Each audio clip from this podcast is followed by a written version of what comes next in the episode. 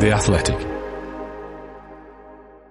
I'm sorry, you can sit there and look and play with all your silly machines as much as you like. Is Gascoigne going to have a crack? He is, you know. Oh, I say!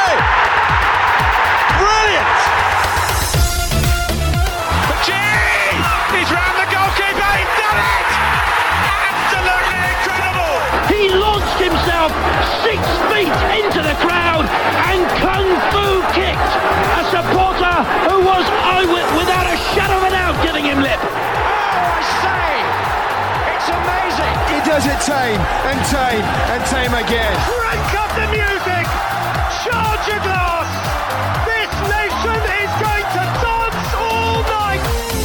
Martin Tyler's military moment. Can an own goal be a deft touch? Jarrod Bowen's humble self congratulation. Can a cricketer be a Matty? How long should it take for victory to sink in for the winning goalscorer? Pierre-Emile Højbjerg versus Korean egg souffle. Edward VIII's abdication speech. Touchy Thibaut Courtois takes on all comers. And the background football match identifying TikTok master strikes again. Brought to your ears by The Athletic. This is Football Cliches.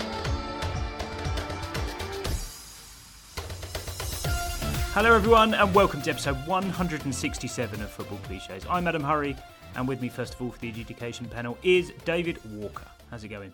Very good. How are you? Anything to report? I'm afraid very little to report. I've I've had like you. I've had a, a week off.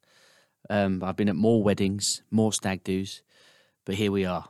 We're back. We go again. Yeah, we do. Yeah, entering silly season, I think, as today's content may well reveal. Alongside you for the adjudication panel is Nick Miller. How are you doing, Nick? I'm very well. Buoyant, I assume. Still Still, this uh, this feeling isn't going away, Adam. on the on that point of Nottingham Forest's reascent to the top flight. I'm not going to congratulate you on it because it's not your achievement.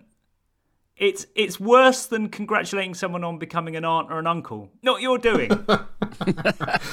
No, that that that is true. Although, uh, and you know, frankly, even if it was my doing, then I, I think there's probably been enough att- enough attention put on Forest uh, in the last you know week or so. What if the aunt or uncle was at the birth, encouraging, you know, or maybe they, they did the IVF. maybe, but I, I think su- supporting the effort. If they're at the birth, supporting the mother, I think it would be akin to a fan at a football match helping their team get over the line. Yeah, I'm not. I'm, I'm not not entirely sure about that. I mean, that, unless unless Shouldn't have your unless the sister there at the birth. yeah, uh, uh, unless the aunt or uncle are actually you know the doctors delivering the the child, Yeah. and uh, it's really the In which case, it's just your job. exactly. So yeah. yeah. I really think that the, the parents have done most of the legwork on this one. Yeah, agreed. I'm glad. I'm glad we're all reasonably aligned on this one. Um, it's a pattern of behaviour I've spotted recently, and I'm not particularly happy about it. Um, let's kick off the adjudication panel with some very, very recent developments. Wales, of course, doing a Forest in many ways, um, returning to the top table of their respective footballing spheres. But um, the match for me was rather overshadowed by this moment. Christian will soldier on. I used that word inappropriately, I apologise.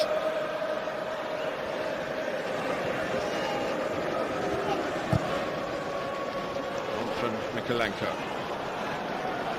Sad state of affairs, isn't it, Dave? That um, that we've reached the point where Martin Tyler has to apologise for using the word soldiered during a game involving Ukraine. And he did it straight away, to be fair. So he realised immediately. He got ahead of it, you know, rather than wait for there to be complaints to Sky or whoever he was working for. But um, it's just a, it's just second nature, right? It's just part of the part of his his language that he uses. Yeah. Absolutely right. I mean, before we get into the various layers of this, Nick, let's let's not beat around the bush. Soldiering on is the only option in the footballing language for a player who looked like he might be going off, but he has indeed um, decided to continue playing.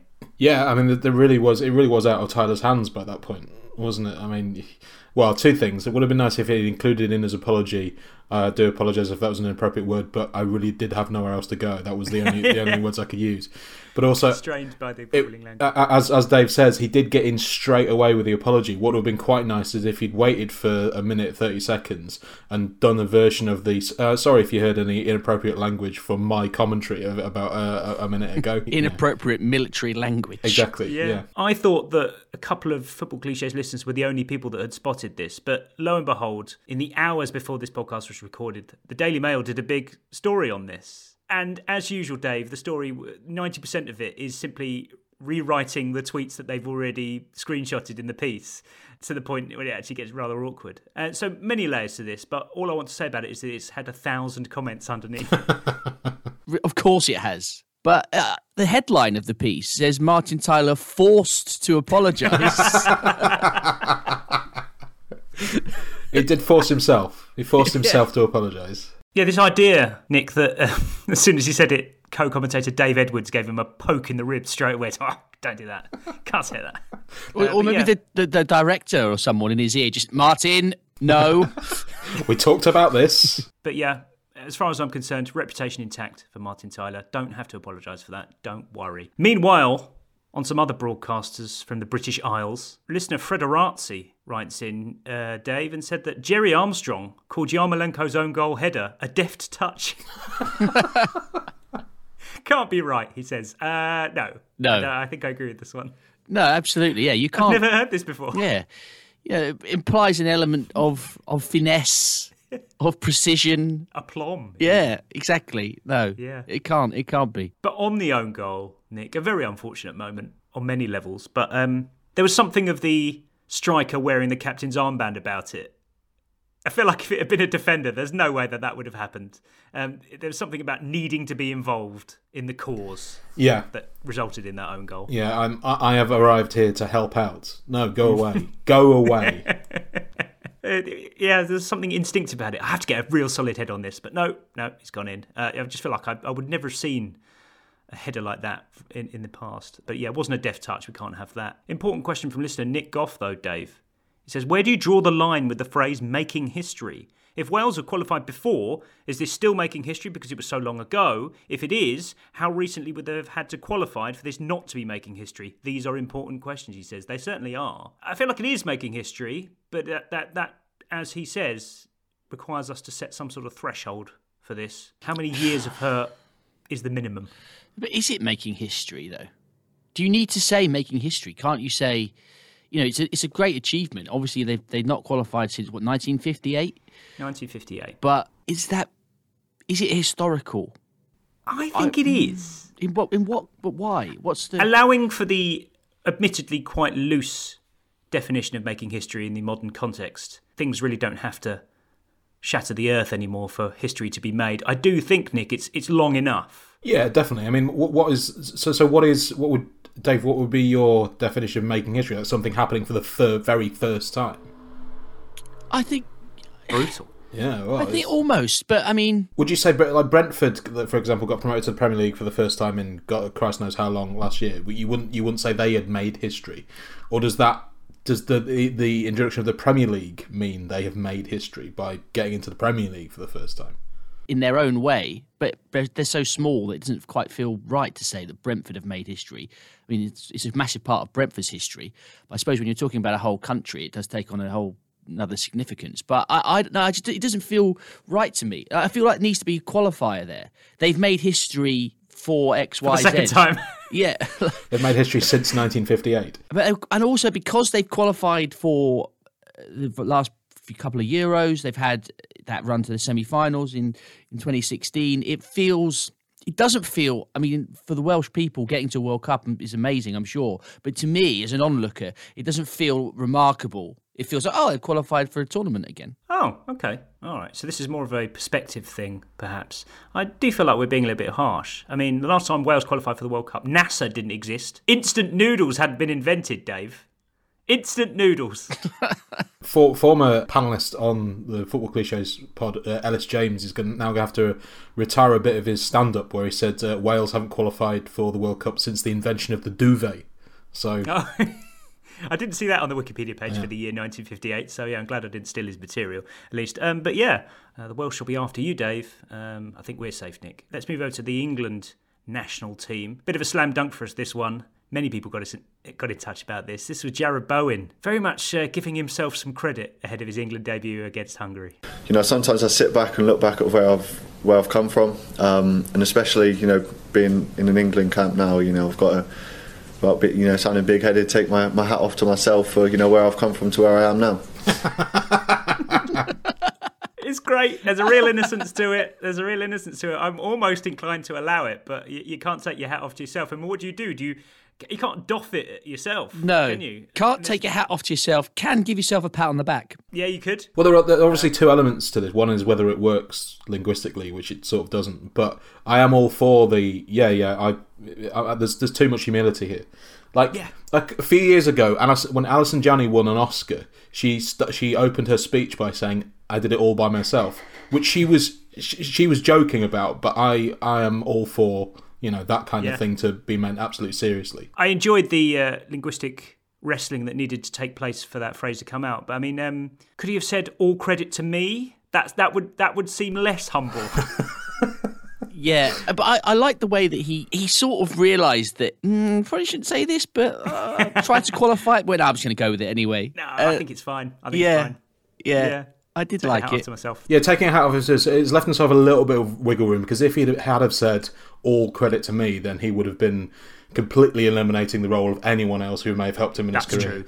Yeah. So- too absolutist, isn't it? Yeah, Yeah, absolutely. But by sa- mm. by saying he's taking his hat off to himself, he's giving himself most of the credit, and it, to be fair, he does deserve most of the credit himself, but not all of the credit. I have to say, um, the latest um, instalment of the Nations League, Nick. By now, I think we're all familiar with the with the format and the the concept of promotion relegation. Now has the you know the novelty value of that has has, has worn off, and we're into the mechanics of it. But uh, Robert Dunford has thrown a spanner into the works here. He said that I've just heard Hungary had back to back promotions. Which, which, which just reset me now. I, I can't handle this. The idea that, you know, Up the Nations League we go. Everything here is geared towards tier 1A, group 3, whatever it is, football. But a real breath of fresh air, aren't they, Hungary, in the top flight, aren't they, Dave? Yeah. Good to have them. Yeah, well done. Um, let's talk cricket, can we? Nick, this may be your thing. Um, Archie got in touch and said Nasser Hussain was wearing pundit shoes. Uh oh. And then said Stuart Broad was doing Stuart Broad things. Cricket has fallen, says Archie. Worrying scenes. Can we use viral football clip terminology for cricket? Next, it's going to be you know Jimmy Anderson, the bowler the streets won't forget. Is this, is this what we've got coming next? Stop it, Brian Lara. yeah, yeah.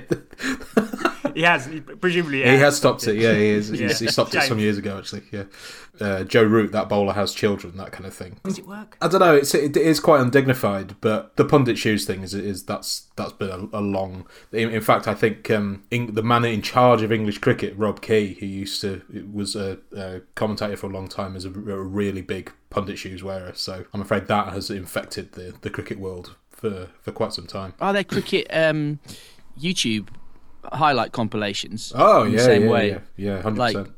Like Ben Stokes, all all sixes, fours, and wickets. Yeah. 20, 20 slash twenty twenty one. They, they will often be from uh, HD. yeah, yeah. Welcome to Rajasthan Royals. Or, yeah, yeah that, lo- loads of that. Loads of that. A, lo- a, lot, a lot of it is is T Twenty based. Nick, tell me about Matt Potts. Hmm. Who's Matt Potts? Well, Matty Potts. Uh, Is it? uh, it okay, is- continue. yeah. Tell me a bit more about him. Well, he's a he's a bowler. He uh, has just made his debut for England. He plays for uh, Durham, is his county, and uh, I think he's he's quite young. He's 23, 24, and he's just made a storming debut for for England. Whether the name Matty Potts is a cricketer or not, then I think this is probably where this is going. Yes, it certainly is. Um, geared up as I was to discuss whether matties are acceptable in cricket, even in the kind of modern England team context where it feel like that might be just about allowable.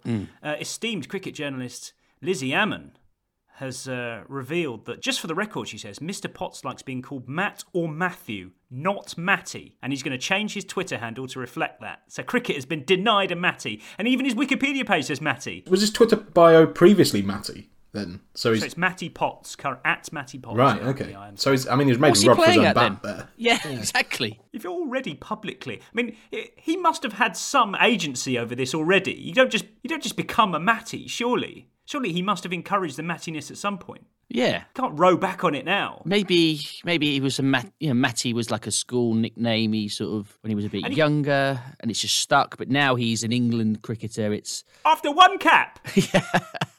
You're not allowed. You can't do an Andrew Cole after one cap, can you? no. Yeah, uh, Matty isn't is just is not very cricket. You you you, Right. you occasionally Matt more often than not Matthew. Even even the even Australians call Matthews Matthews. I think Wow, for okay. for such a short surname, it has to be Matty or Matthew. Matt Potts. It's just it's too it's too short, and too is- too staccato. Yeah, Matt Conference South Potts. hitman Matt Potts. Yeah, Cricket journalist Dave Tickner, who um, is a, a a connoisseur of such things, I think said he, he he's not a, a- a test bowler. He's a reserve left back for like you know for West Ham or something like that. Yeah, West on loan Ham, at, on loan at Cambridge or something Nep- the nephew of Steve Potts. yeah Yeah, absolutely right. Yeah, okay. So the jury remains slightly out on whether crickets can have matties, but but if, if you know if the Australian door is closed, then then as far as I'm concerned, that's it. That's it. Let's continue our Transworld Sport trajectory. Um, Joel Tucker writes in. Dave he says, "I'm pretty sure darts commentator Dan Dawson is a fan of the podcast." Based off this from the coverage of the North American Darts Championship. Who knew there was a thing? Has to go to nines. and again, effective. Not quite at the edge of the double, near the top, but he's keeping the line well. Leonard Gates on those side doubles. Just in the corners, where the owl sleeps. That's how the South Americans call a top corner finish in the football. Ah, where the owl sleeps. There you go. A little bit of culture for you there. Hey, ice hockey, darts, Dave. It's going global. it is. It is a little bit of cult, little bit of plagiarism for you there, actually. Tim Vickery seething over there in Rio. I'm sure he's very. I'm sure he's very happy at the craze that is now sweeping all sports before it. Um, where the, but, but but what was he referring to? I mean, you know, no corners on a dartboard. I think he's referring to the corner of the The corner of the uh, bit- of the little uh, yeah, I don't know what you call it. What do you call it? The, Yeah. the little bit, the the Yeah. double, the corner of the double. The double, yeah. Right, very small owl. Uh, tiny owl. it's all it's all relative. uh, no, no, I'm, I'm kind of up for it. The nines are, I suppose, in the corner, in a sense. So uh, yeah, happy with that. Dan Dawson, clearly a listener. Hi Dan, thanks for listening. Thanks for spreading the word. Mike Barge. Nick writes in and says, I was at a USL game tonight in America between the Tampa Bay Rowdies and the Louisville FC. Forgetting how annoying US fans are when watching football, I couldn't believe I was the only one who applauded when a player switched play or when a defender headed the ball back to his goalkeeper. Have they not been taught how huge this is for fans during a game? A strange game to be a fan at just shows the disparity in appreciation for the game, I think. How bizarre it would be to be at a football game where this kind of autopilot behaviour doesn't it? I mean, it, we talk about this on this podcast all the time, but this is a new twist for me. I didn't realise they didn't do it in other countries. Well, I mean, with America, soccer was first introduced there in 1994. Um, that was the first they heard of it, which was obviously after the introduction of the backpass law. So, Very logical point. yeah, e- even though a lot of the people who applaud the header back to the, the goalkeeper, you know, will have been born uh, after that, there's still the kind of, you know, the legacy of it. Yeah, that's in their DNA. Exactly. Yeah, yeah, yeah, yeah, yeah, yeah, definitely. This is a very good point, Dave. Um, US soccer fans, in a mainstream sense, no, uh, have never had the privilege of seeing safe back passes to the goalkeeper. So maybe this is where it stems from. No, unless there's still a few old boys knocking about from the uh, the heady days of George NASL. And, Yeah. and Bobby Moore and Rodney Marsh. But um, I'm surprised a little bit because there does, from from what I've sort of observed over the years, looking at various sort of MLS games and new teams and stuff, there seems to be a real desire for from the fans to sort of ape uh, Yeah. the, the British culture around football, you know, in terms of how they act as fans and the whole the whole sort of thing. So I thought Mm. they would have kind of taught themselves this, that they would know this. Which Need is to get the subtleties in there. Yeah. Yeah. Yeah, they got the big things right, like calling the referee a wanker, but they haven't to start applauding the little subtleties. Things to work on for the US. Back to England now and the National League playoff final. Nick, many people got in touch after the score of the winning goal. Jordan Maguire-Drew for Grimsby was interviewed straight after the final whistle and was asked how he felt. And he says it still hasn't sunk in yet. We're talking about 90 seconds after the final whistle. So what's the what's the threshold for? Um, I think the following day. The following yeah, day. I, Following I, day I agree. in. You need to have a have had a night's sleep, and Or then- not.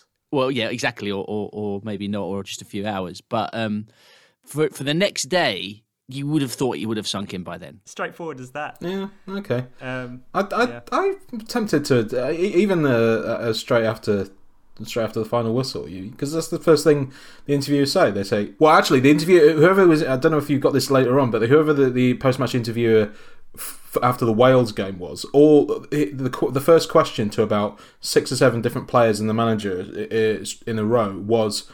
World Cup, how does that sound? I- I, I think it's kind of. Is it not valid to say at that point, you know, it hasn't sunk in yet, or are, are we being absolutist about this? I feel you, you need to give it time to sink in. Let let let that sink in, as the internet says. And uh, w- one or two minutes isn't enough. Maybe if it was a lunchtime kickoff, you could ask them later in the day.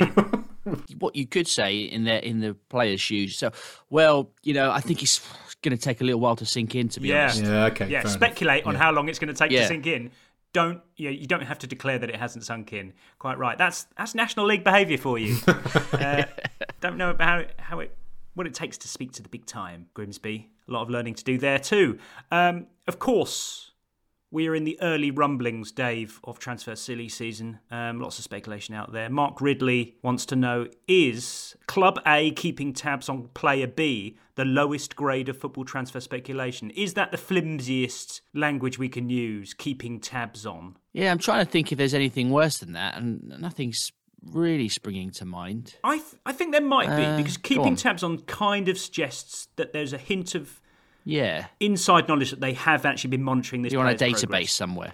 Yeah. What about Club X being placed on red alerts? So that's just saying, oh well, that, this player could be good for them. So I mean, red alert is essentially a meaningless thing. Yeah. There is there is no such thing as red alerts, whereas keeping tabs could be a thing. Nick, I think I think red alert might be the lowest. I mean, as sensational as it sounds. Yeah, I mean, but but it, I don't know. it- I suppose it implies that they have an interest because red alert to me sounds like the sort of thing that someone would say immediately before making a bid. They're on red alert, but Okay. but you're right. It doesn't uh, it doesn't sort of suggest that those people have actually had some interest in the player. It doesn't suggest they have been keeping tabs. I mean, let's put it into context. A, a classic red alert situation was Sadio Mane implying heavily that his Liverpool days were over and he wanted to seek a new challenge. That was placing clubs on red alert, definitely. That's that was a classic case of red alert. Um, Mm. But also, but- yeah, because you couldn't have a keeping tabs on Sadio Mane, could you? We've been monitoring his progress. Very promising player, the Senegalese. You could, uh, you could I suppose you could could you keep it keep tabs on his uh, on his guy's contractual situation or something like that, or is- That would is be monitoring his situation. monitoring, right? Yeah, no, fair Yeah. enough. So uh, do, do, Yeah. do we need to? Are, are we going in from?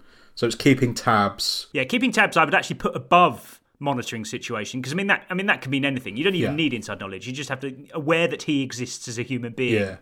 Is, is simply monitoring a situation, and then below that, I still think red alert. Just uh, uh, you know, as bombastic as the as the phraseology is, I still think it's the flimsiest. Um, there may be more. Our listeners may need to help us on this one. L- looking at where's that? Where does that? Where does that come? And sort of scouting. The scout Hmm. scouting's a little bit more active than keeping tabs, isn't it?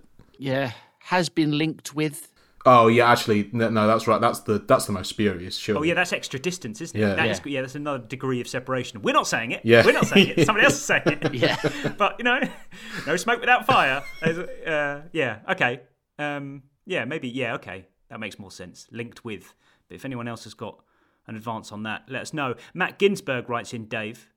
It says, "How many goals does a player have to score to be perceived as a super sub?" And is the phrase only reserved for centre forwards in their late twenties? This is a very good little um, few layers to this. I mean, the concept is very clear cut. It's a player who becomes known for scoring goals off the bench. Fairly simple, but is there more context required here? Yeah, I can't think of any midfielders who are super subs. Certainly not. Obviously, certainly not defenders. Um, you certainly couldn't be a young super sub, could you? Because I mean, I mean, it's already implied that you're going to be eased into the situation. part of the super sub is that you're being sort of kept specially for that role when the player may otherwise have expectations of starting.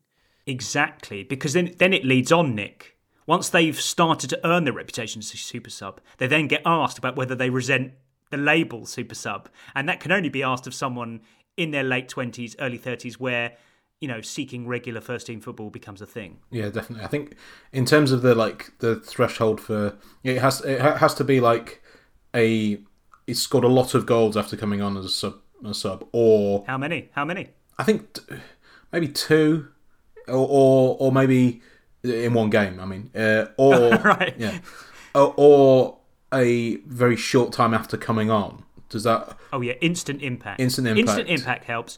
Also, needs doing it in a pivotal game. Presumably, would would Yeah. burgeon this reputation even more. I think if it, I I think it can be also as as as low as if he scores after coming on as a sub like twice in three games or something like that. Yeah. Or Yeah. yeah, like Origi, Origi Yeah, Yeah. yeah, is, yeah. is kind of the, the closest thing I can think of at the moment to a super sub, but, he, but not a prolific super sub, a tactical super sub reserved for very special occasions. Yeah, and he's doing it in notable games: Barcelona, Everton. yeah. Exactly. Uh, whereas looking at Solskjaer's record, I've just quickly googled that, and uh, 150 appearances of his 366 for Manchester United were made as a substitute, and he scored 126 goals. I don't know how many of those were as a sub, but he, but he when did he start getting the tag as a super sub? Because when he joined, he would have just been this kind of new sort of Pre unknown ninety striker. nine. Would it would have been pre ninety nine? Maybe I think would that's be- fair to say. I think but to sort of solidified in '99 because he obviously the Champions League final, obviously four goals he scored against Forest, but also there was a there's an FA Cup game where he, I think he came on and scored. Yeah, yeah, FA Cup game against Liverpool. I think that was in that Mm. Right. season where he, he he he scored and I think he maybe set up one as and they came back from behind. Um, he wasn't particularly old at the time, though, so maybe doesn't tick all the boxes there. But otherwise, I think he pretty much, yeah, he, he did well and truly earn it. But just this has just reminded me of another bugbear of mine, which is when goal scorers' records are expressed as 130 goals in 220 starts, as if sub appearances don't count, as if they, you you don't want to you don't want to pad out the numbers. You just call it starts. Why, why aren't you including the sub appearances? It's not like you've gone through and worked out which goal was scored when. but, Don't like it. Well, I but I think this is sometimes used by former strikers to make their goal scoring record look better. Because oh, I've scored X amount of goals, but I only started this many. It was this, it was in this many starts, like uh, Michael Owen in Real Madrid.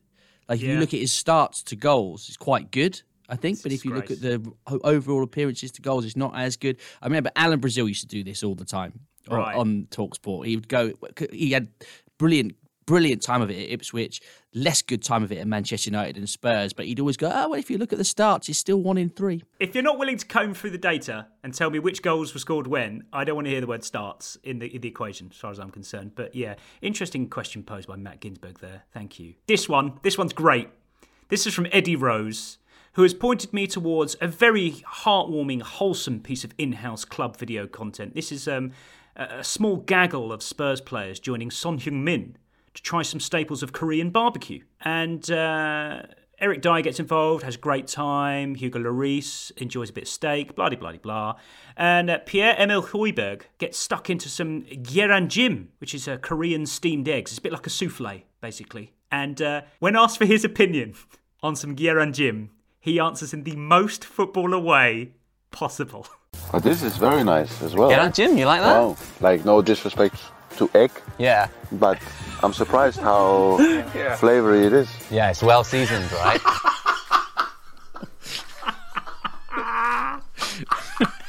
No disrespect to egg. no disrespect to egg. it's, it's, I mean, and, and this is a, a maybe I'm picking on someone's talking their second language here, but also it's egg, not eggs. No, don't not. It's not no disrespect to egg. It's The egg. concept of egg. Egg. Yeah, either the concept of egg or that specific egg. Does he not also gesture towards what was presumably an egg on the table? It's like Yeah. like he was directly addressing that particular egg. No disrespect, mate, but this is delicious. I think when you call it egg and not eggs, that's when you start to think of it in the in the context of, of cooked egg Yeah. as, as a mass, Yeah, I suppose so, rather yeah. than an object. Um, which I, don't- I actually think makes it better. no disrespect to the concept of cooked congealed egg, but all credit to egg. Yeah. All credit to it. take the egg should take the hat off to itself. Yeah. Yeah. Oh, I love it. I've listened to it so many times and it just gets better every single time. And the only person that cracks up in this video is the Korean food expert they've got who just absolutely bends over double at Pierre-Emile Højbjerg, showing no disrespect to egg. I love it. I love it. I love football and I love the way they talk. It's fantastic. Ah. This episode is brought to you by Michelob Ultra, the official beer sponsor of the NBA. Want to get closer to the game than ever before? Michelob Ultra Courtside is giving fans the chance to win exclusive NBA prizes and experiences like official gear, courtside seats to an NBA game, and more. Head over to michelobultra.com slash courtside to learn more. Oh, look at that! That is wonderful! Brought to your ears by The Athletic. This is Football Cliches. Nick, Johnny Sides writes in and says, Please could the panel decide on what feeling each other out involves? Is it a tactical thing, or is it a more personality based, so making judgments on each other's team's motivation, attitude, etc. in the opening minutes? Many thanks. Um, this was in the context of Wales Ukraine in the early moments. Um, sort of sizing each other up. That's what feeling each other out means, isn't it? I mean, Yeah. but in a pure footballing action passage of play sense, what does it mean? You can't have any shots on goal. Is that is that fair? Yeah, I mean, it's it, it's it is basically a, a euphemism for a dull passage of play at the start Yeah. of the game, isn't it? I think so. Like like the you know the fascinating tactical battle or whatever. It's exactly. It's the precursor to it being an absorbing encounter. Yeah. Nervous start for both teams. Tentative. I think you could have one shot over the bar, Dave, like wildly over the bar from 35 yards. Yeah, it ha- has also yeah has to be out from outside the box. It can't be it Nothing. can't- Oh, yeah, yeah. Agreed. Nothing mm-hmm. overtly threatening. I Yeah. don't think. Yeah. Yeah. Yeah. I, I guess the, the clincher here is that you can't. If if the guy watching on Sky Sports News is asked about who's had the brighter start, he hasn't got an answer because no one's made the brighter start. Yeah. Yes. It's, um, it's nicely poised. Well, it can't be nicely poised in the first five minutes, but it is. That's where filling each other out comes in. Thanks, Johnny Sides. Um, Samuel Danker writes in, Dave, and says, I was at the Finalissima at Wembley, and it struck Yeah. me as a kind of Rolls Royce version of Nigeria versus Colombia at Craven Cottage, with added fanfare. It also got me thinking, says Samuel Danker, what is the most Mexican wavy football match possible? Does it include Mexico? do the Mexicans do Mexicans Mexican wave? like they might have disowned it now. Yeah. I don't Um, know. But it would have to be an international match, wouldn't it, Dave? Oh, Oh, one hundred percent, definitely, and a non-competitive one, a friendly, At a- or At a fairly big stadium, because you've got to get the wave going. yeah, It does. It happens a lot at England friendlies. That's so. That's that. Pre-tournament ones, maybe, because I, I feel like they wouldn't do a Mexican wave in the kind of you know sort of mid-season meaningless international friendlies. It would have to be some sort of send-off Mm. environment where Yeah. the result definitely doesn't matter, but it's more of a party party carnival atmosphere. definitely, and and they are with the introduction introduction of the aforementioned Nations League. Friendlies are fewer and further between these days, and I, yeah, I, I'm trying to think. I went to Peru, England against Peru at Wembley ahead of the 2014 World Cup, obviously in preparation for us playing Uruguay. Costa Rica. Uruguay, that would be- yeah, or- or Uruguay. Costa, I suppose, yeah. yeah, yeah. And I don't. I'm trying to think if there was a Mexican wave there. There, there wasn't a Mexican wave. There was a lot of paper airplane throwing. Ah, yes. Which oh, the, the famous video of the paper aeroplane travelling all the way down from the upper tier and hitting a Peru player on the head. Yes, Yeah, which is kind of in the same ballpark. Sort of mildly distracting, comical Yeah. group activity. I, I could also see uh, like at the Emirates Cup. Did that does that do they happen? Does it happen there? Oh, Yeah. I, I still can't see it in a club context, but if there was going to be one, Emirates Cup could be Mexican wavy, Nick, because you could have a few kids there who maybe aren't as interested. few kids there, and I'm, I'm I'm I'm about to launch into terrible stereotype of Arsenal fans, but you can imagine there'll be quite a few people there who aren't necessarily keen football fans. So they'll have gone, Yeah. they'll have taken their taken their kids or whatever, and they'll have thought, what do people do at football games? What have I read about somewhere? Mexican wave. There you go. And bear in mind, they're probably having to sit through, I don't know, Eintracht Frankfurt versus Leon Yeah. first. Yeah, so that's yeah, probably when it's going to take place. Is is the real answer to this question actually centre court or there's a rain delay? I do feel is- like the English have to be involved, don't they? And Yeah. that's where be you'll tittering. find. That's where Yeah. you'll find them. The Mm. real Mexican waivers. That's where they are. SW19. Although, although we are very much a split nation on this, because whilst whilst the kind of middle class picture you paint there, Dave, is is is the real perfect storm for a Mexican wave, there is an incredible video, and I can't remember when it was or what game it was from, but it was an England game away, and I think it was a friendly. And uh, the Mexican wave was going around the stadium, you know, amongst all the very happy home fans, and then it reached the England section, and they just all just went ah, two fingers up, and went ah, fuck off, like the most like you know sort of low key aggressive way, and it, and in its own way is a very beautiful thing to watch. But Yeah. yeah, it just yeah, it just goes to show there are environments where it just doesn't work. Well, what, what was what was the game where uh, Theresa May famously tried to get involved in the Mexican wave but completely mistimed it?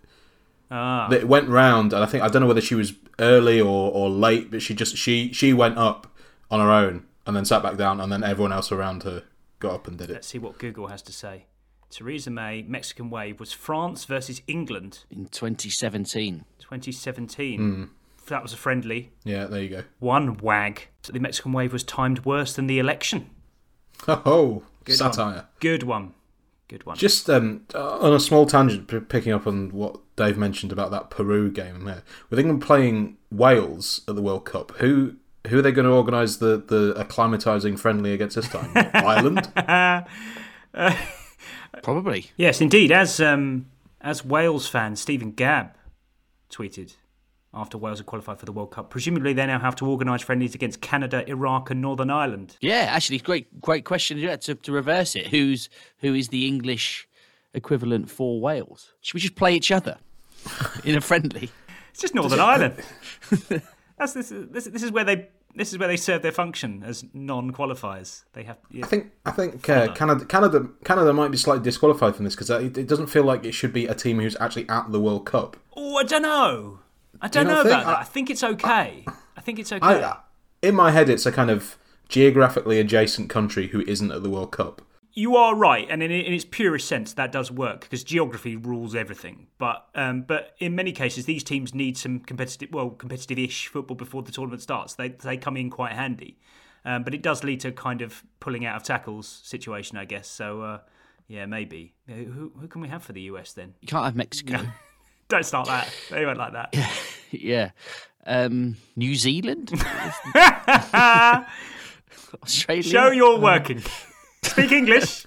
Uh, some of them wear Well, hats. that's what I'm thinking. Yeah, they're sort of next, they're next sort of Western, biggest Western sort of nations. They have, you know, huge bits in a of way, their even countries where no one the- lives. They're not it's in the really West, hot. but yeah. Te- technically speaking, Russia is right next door. Mm. Alaska, then Russia, but I think they're they're unavailable. So yeah, Shame.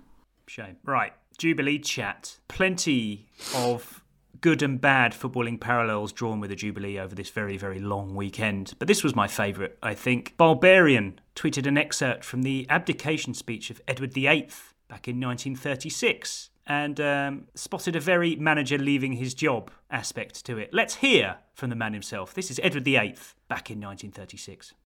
I now quit altogether public affairs, and I lay down my burden.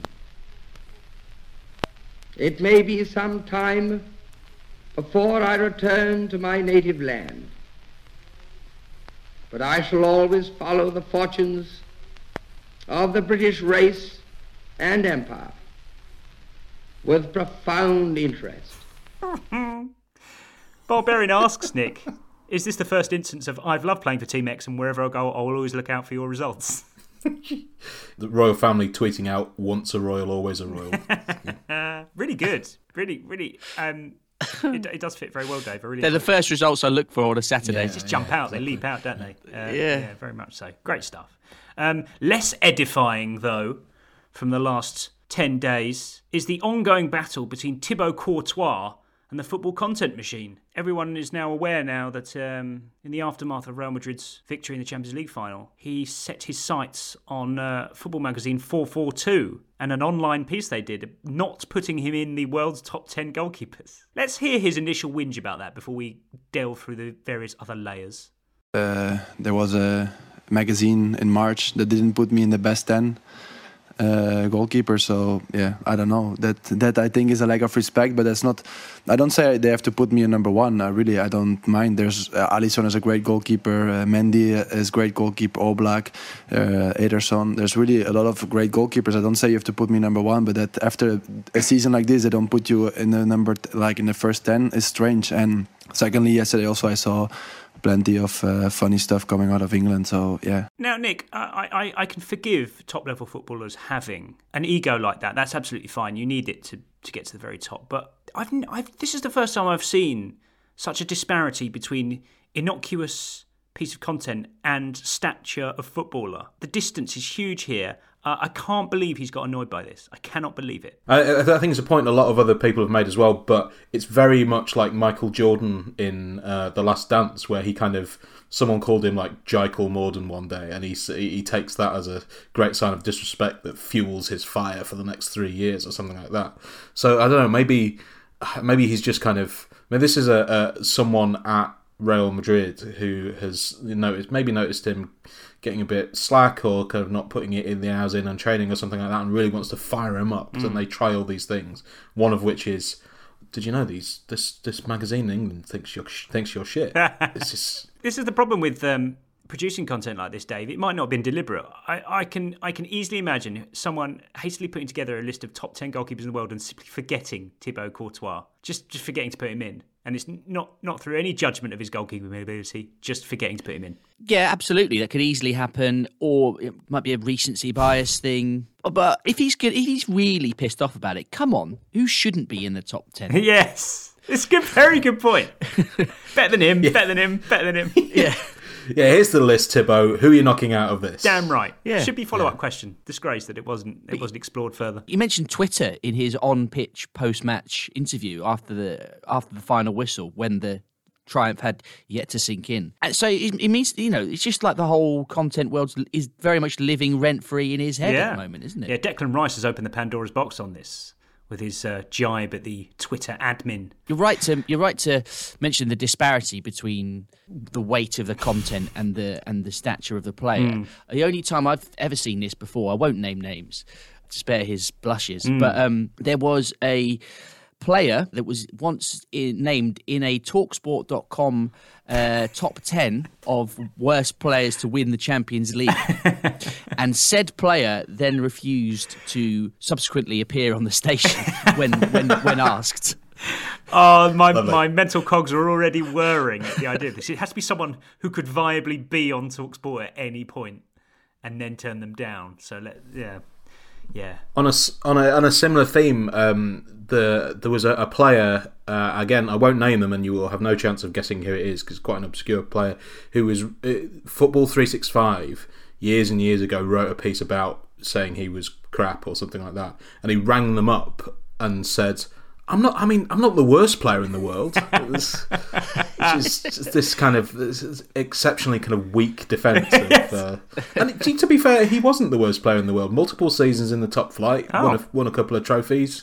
Blimey. He wasn't the worst player in the world, but still. So touchy. But that's fine. That's fine. You know, they are there to be shot at and they do they do deserve the opportunity to to fire back. Um, but, but this yeah. this escalated. Here's a here's a Daily Mail headline for you. Board abroad, Thibaut. Real Madrid keeper Courtois fires back at jibes from a YouTuber that he isn't quick off his line or good with his feet, just hours after proposing to his model girlfriend on a yacht. that is a diamond just hours after. Absolutely brilliant.